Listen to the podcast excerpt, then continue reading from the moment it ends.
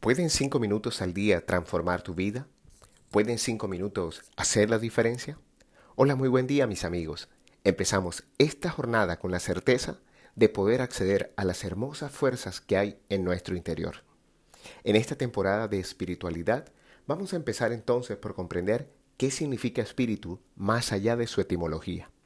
La primera definición que aparece en el diccionario acerca de la palabra espíritu dice así, entidad abstracta, tradicionalmente considerada la parte inmaterial que, junto al cuerpo o parte material, constituye el ser humano.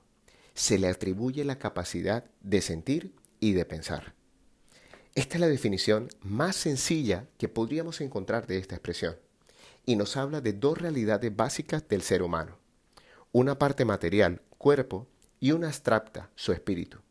Podemos inferir entonces que denominamos espíritu a todo aquello que no podemos percibir por los sentidos físicos, vista, oído, olfato, gusto y tacto, pero que aún así hacen parte del ser humano.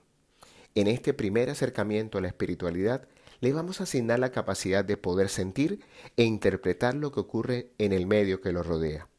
En este sentido, el espíritu se asemeja a la conciencia o al alma. Somos los únicos seres en la naturaleza que somos conscientes de nuestro propio ser y del universo que habitamos. Pero quedarnos solo con la posibilidad de pensar y sentir es restringir en demasía el alcance del espíritu de una persona. De ahí el misterio y el misticismo de esta expresión. Decía San Francisco de Asís, hay en nuestro interior fuerzas hermosas y salvajes, quizás para recordarnos el poder que todo ser humano tiene en sí.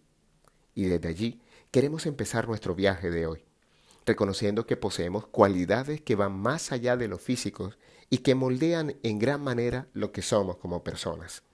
El espíritu humano es creación y es la capacidad que tenemos para conectar con una realidad trascendente, con las fuerzas infinitas del universo, con nuestro Padre de Amor.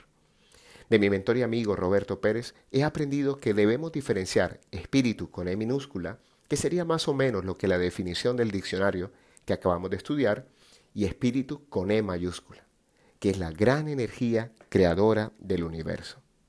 Todos los seres humanos tenemos un espíritu, pero no todos los seres humanos hemos activado nuestro ser espiritual. Y en esta fragmentación podemos encontrar la explicación de por qué muchas personas han perdido el gusto de vivir. Las personas espirituales, cualquiera sea su tradición, comparten dos características o creencias fundamentales. La primera, conciencia sagrada de la vida. Y segundo, un profundo sentido de significación en su existencia.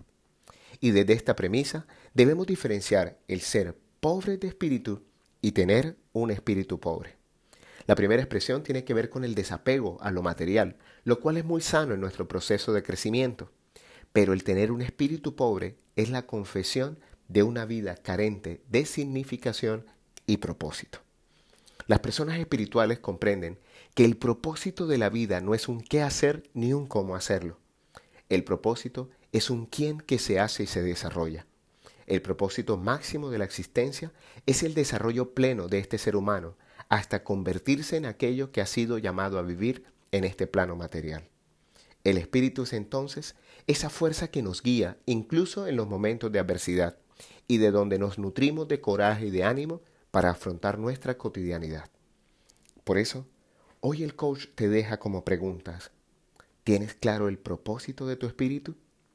¿Sabes cómo conectar con esas fuerzas misteriosas y salvajes que hay en tu interior? Te invitamos a que te regales un espacio de tiempo para meditar sobre estas cuestiones. Quizás serán la mejor inversión que podrás hacer en estos días.